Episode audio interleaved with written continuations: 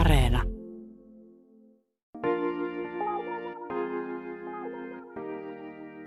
Niin tämä syksyn teema on tämmöinen, että yritetään etsiä sitä ihmisyyttä meistä kaikista ja sitä voimaa kaikenlaisiin elämän ongelmiin. Ja mun nimi on Minna Korhonen ja sitten mä oon pyytänyt Asta Raamia. Sä oot taiteen tohtori ja väitellyt intuitiosta. Nyt me puhutaan siitä, että miten intuitiolla voisi ratkaista mahdottomia ongelmia. Onko se, onko se niin, että voi mitä vaan? No siis intuitio on aivan välttämätön uuden keksimisessä ja sen vanhan tiedon ylittämisessä. Erityisesti silloin, jos se uusi on semmoista, että se ei koostu vanhan tiedon uudelleen yhdistelystä, vaan se on radikaalia uutta. Ja ensimmäisessä jaksossa puhuttiin siitä, että miten ihmismieli on niin kuin luminen rinne. Ja jos ajattelee ongelmia sieltä jostain maailmankaikkeuden näkökulmasta, niin me ollaan kaikki yhtä. Ja intuition näkökulmasta mahdottomia ongelmia ei ole, on vaan kyvyttömyyttä nähdä niitä ratkaisuja. Että jossain ne ratkaisut olisi siellä maailmankaikkeudessa, mutta meillä ei ole sinne yhteyttä. Ja niinpä ne ongelmat näyttää mahdottomilta aina siihen saakka, kunnes joku on rakentanut sinne yhteyden tai nähnyt sen yhteyden. Ja Ja se, mitä voidaan kuvitella mahdolliseksi, niin voidaan vähän niin kuin lähteä sitten myös kulkemaan sitä tietä pidemmälle, että miten tämä voisi olla mahdollista tai minkälaista tietoa tähän tarvitaan. Ja se, mikä ää, intuitiossa on oleellista, on, että kun me kaikki voidaan saada sitä kautta tietoa, mutta sitten me voidaan vielä tuoda sitä yhteen.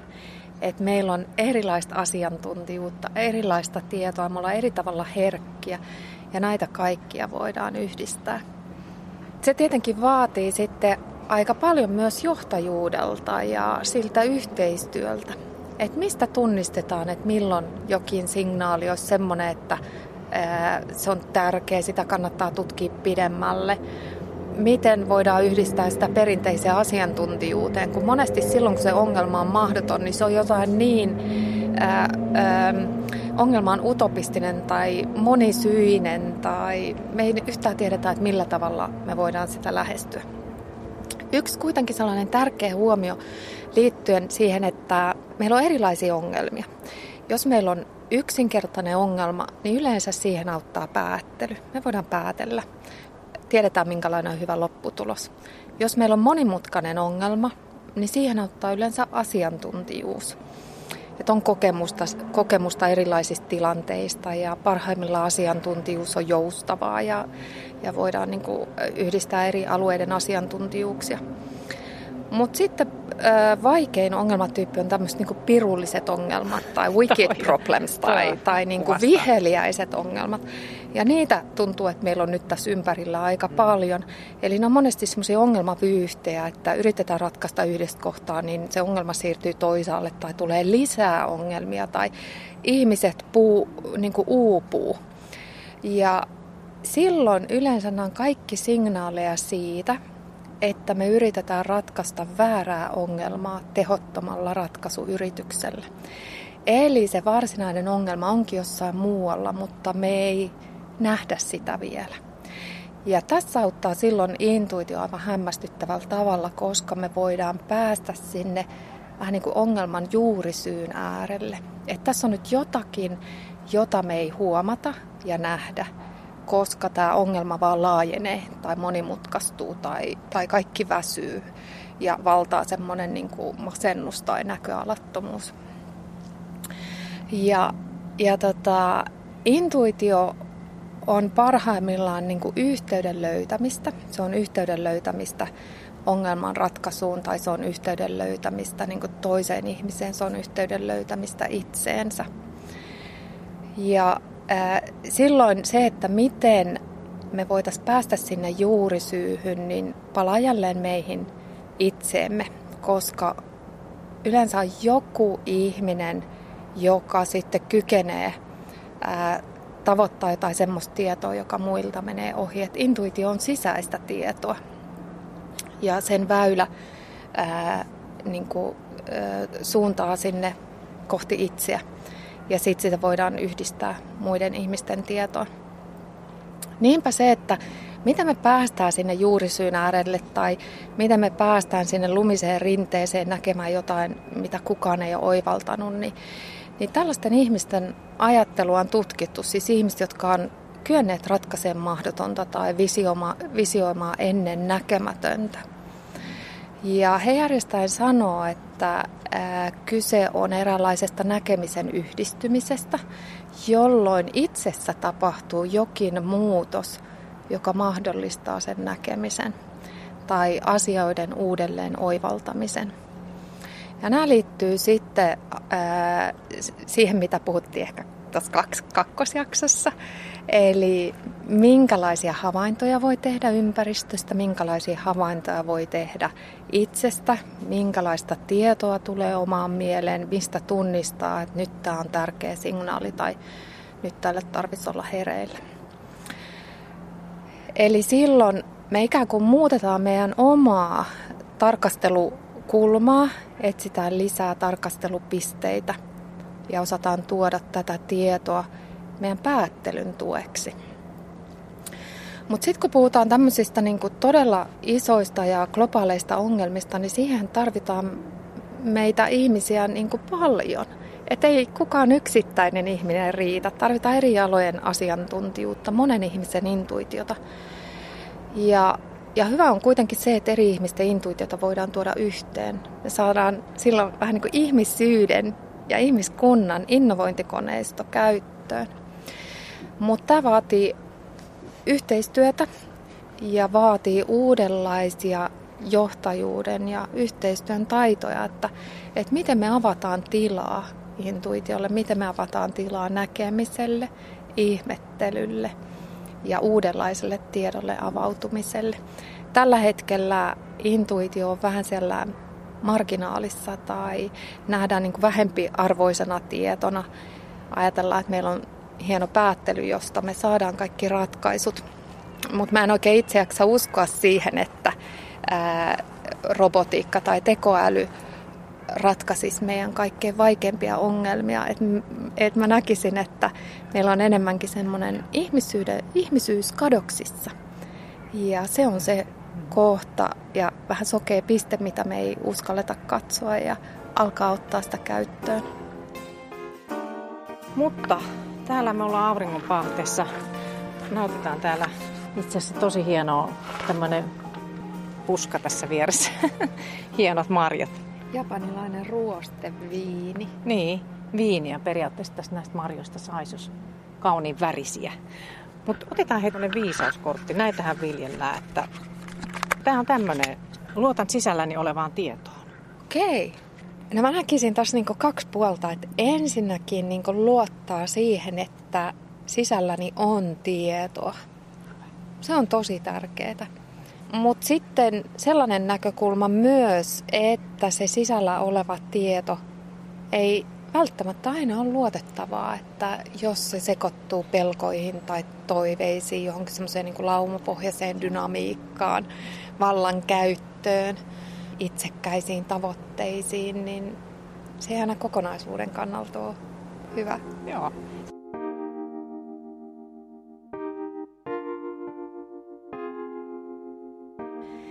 Intuitiota kohti meneminen on myös aika haastavaa tai voi olla pelottavaa, koska sieltä ei voi tilata vaan sellaisia mukavia ö, näkökulmia tai kivaa tietoa. Puhutaan, että meidän pitäisi laajentaa meidän boksia, mutta sitten kun se on laatikko, niin se laajenee joka suuntaan ja välillä se laajeneminen on kivuliasta.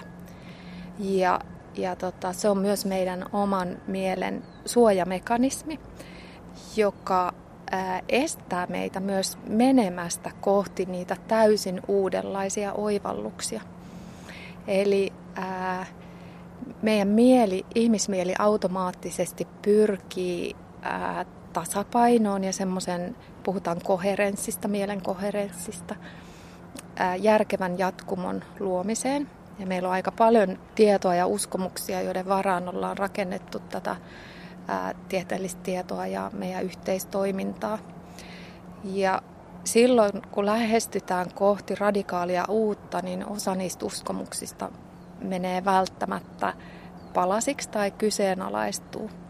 Ja se on meidän omalle mielellemme haasteellista ja meidän tunteillemme aika kestämätöntä, että meillä nousee epämukavuuden, epämukavuuden tuntemuksia ja pelkoa.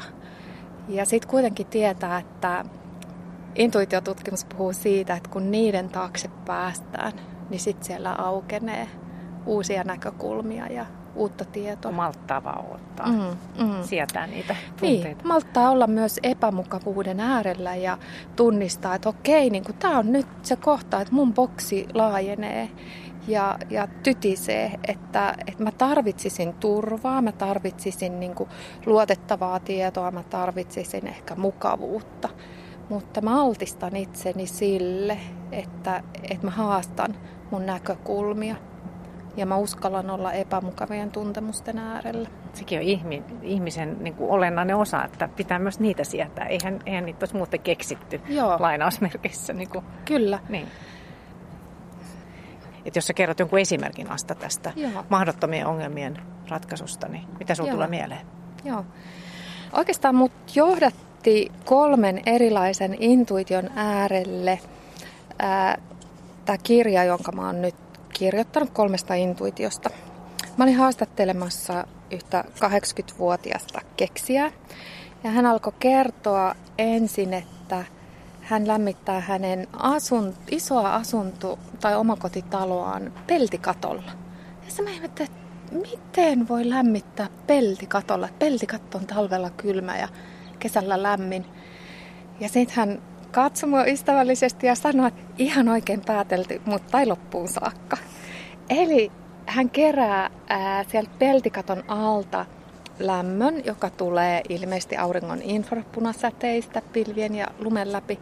Joo. Ja yksinkertaisella menetelmällä kierrättää sen talonsa lämmitykseen ja kolmeenkymmeneen asteen pakkasella ostaa kaksi prosenttia talonsa lämmitysenergiasta. Aha. Sitten mä olen miettinyt, että mitä jos Suomessa vaikka niinku puolet peltikattotaloista lämmitettäisiin tällä menetelmällä. Niin.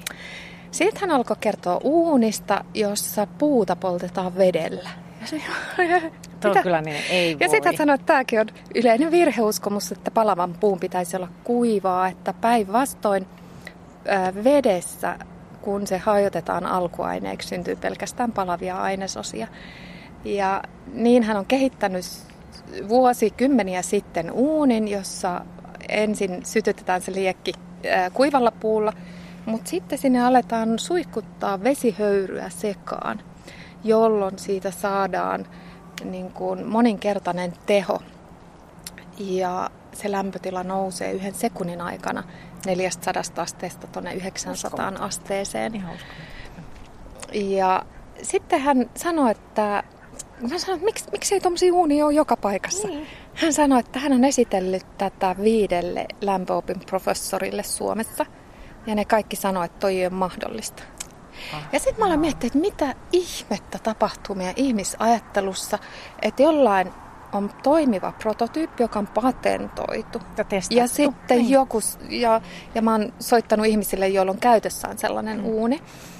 Ja sitten joku sanoi, että tämä ei ole mahdollista. Ja mä ajattelin, että jotain kummallista tapahtuu meidän ihmismielessä. Ja, ja keksijöiden ajattelu monesti haastaa niitä meidän tämänhetkisiä uskomuksia. Ja sitten jos on pitkään niin kuin rakentanut tietoa, tehnyt tutkimusta, ajatellut, että asia on näin, niin on aika kivuliasta huomata, että joutuisikin vaikka niin kuin kääntämään omat uskomuksensa ihan ylös alasin. Ja se tuo meidät eräänlaiseen semmoiseen vapaa pudotuksen tilaan, joka on aika hirvittävää, että me ei saada enää niin kuin jäsennettyä mielessämme, miten asiat on. Ja sitten meille nousee voimakkaita tunteita, jotka saa meidät ehkä niin kuin sivuuttamaan siitä havaintoa. Havaintoja hyvä ja esimerkki, toi painovoima, työntövoima. Joo. Mm. Joo. Kyllä se joutuu niksauttaa aivot toiseen asentoon. Mm. Se jotenkin murentaa sen, mitä ehkä on ajatellut. Niin. Ja sitten voi olla, että monella ihmisellä on omasta elämästään joku kokemus, että yhtäkkiä puskista tulee vaikka joku kriisi. Ja sitten huomaa jälkeenpäin tarkastellen, että ei kun kaikki signaalit oli kyllä ihan tässä mun nenän alla, mutta mä olin vaan sokea niille. Mä en huomannut. Miksi? koska se oma mieli oli siellä menneessä, että asiat ovat niin kuin ne ovat aina olleet. Ja, ja sitten on vaikeaa päivittää sitä tietoa ajantasaiseksi tai tehdä tosiasiallisia havaintoja. Ja tämä on ominaisuus, joka löytyy aika monelta tuhatyhdeksänsataaviisikymmentäluvun nobelistilta, kun heidän ajatteluaan on tutkittu, että et kyky tehdä tosiasiallisia ajantasaisia havaintoja, jotka ei perustukaan siihen uskomukseen ja oppimiseen. Ja kuitenkin se uskomus ja oppiminen on meille tärkeää, että me pystytään niin. toimia ja aina tarvitsee ajatella uudestaan tätä asiaa. Mutta miten sitten niin pysyisi hereillä tähän, tähän tilanteeseen, mahdollisimman niin avoimena havaintokyky, mutta sitten niin erottelukykyisenä, että mikä on tärkeää ja mikä on vaan kohinaa. Mitkä on niitä pisteitä, joista muodostuukin ehkä joku niin uudenlainen kuva, kun ne yhdistyy. Mm. Mutta toi on hyvä, kun sä puhuit tuossa aiemmin, että siinä jaksossa, missä puhuttiin tästä, että miten voi oppia kehittää sitä intuitiota omaa, että voi kysyä kysymyksiä, niin toi on aika hyvä, kun kysyy, että mitäs jos painovoima olisikin työntövoima? Siis vaan ajattelin, että niin kuin vastaava, Joo. vaikka mikä, mikä vaan oman elämän tai joku isompi kysymys. Niin. Ja se on oikeastaan aika hyväkin lähestymistapa alkaa kääntää kaikki niin kuin ylösalasin, että kääntäisi niin kuin nurin kurin ja sitten katsoisi, että, että mitä tämä tarkoittaa, jos mä leikittelisin tämmöisellä ajatuksella, että tämä onkin päinvastoin. Joo, tuo on hyvä.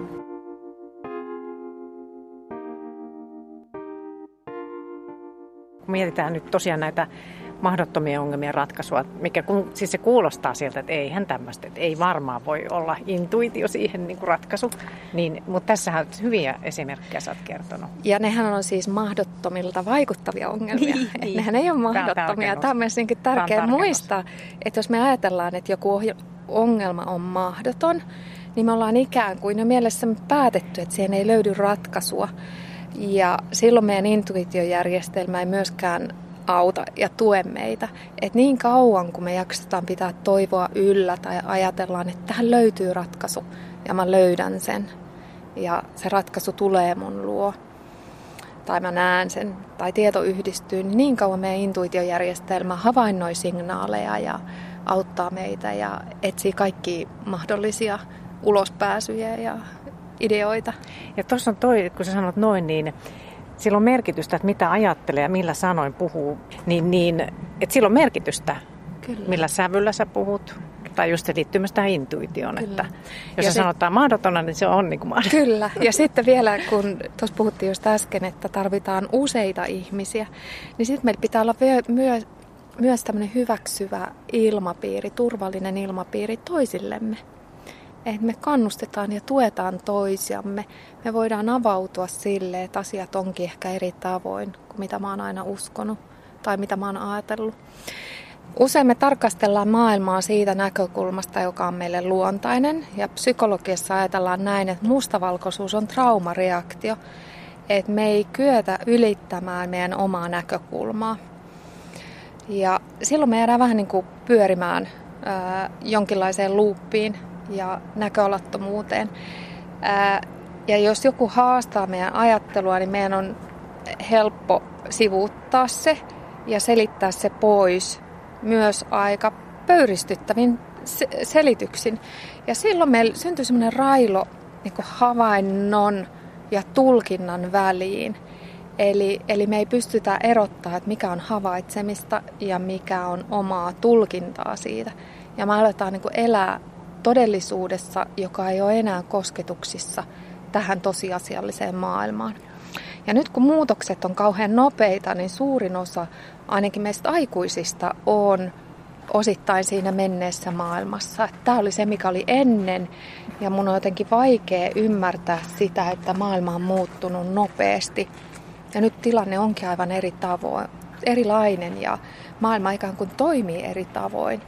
Ja silloin meidän tulisi erityisesti ottaa intuitio käyttöön, havaintokyky käyttöön, hyödyntää sitä viisautta, mitä meillä on vuosituhansia kertynyt siitä, että miten me eletään suhteessa ympäristöön.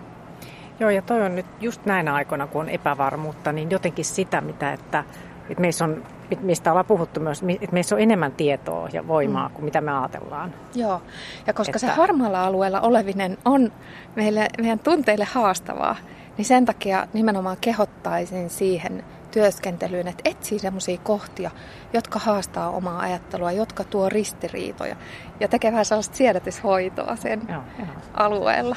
Joo. Et näistä on, me ollaan Astan kanssa puhuttu siitä, mikä on intuitio itsessään, niin kun se on tosi kiinnostavaa tietoa. Siitä voi kuunnella toisessa jaksossa ja sitten myös siitä, että miten sitä voi kehittää sitä intuitiota.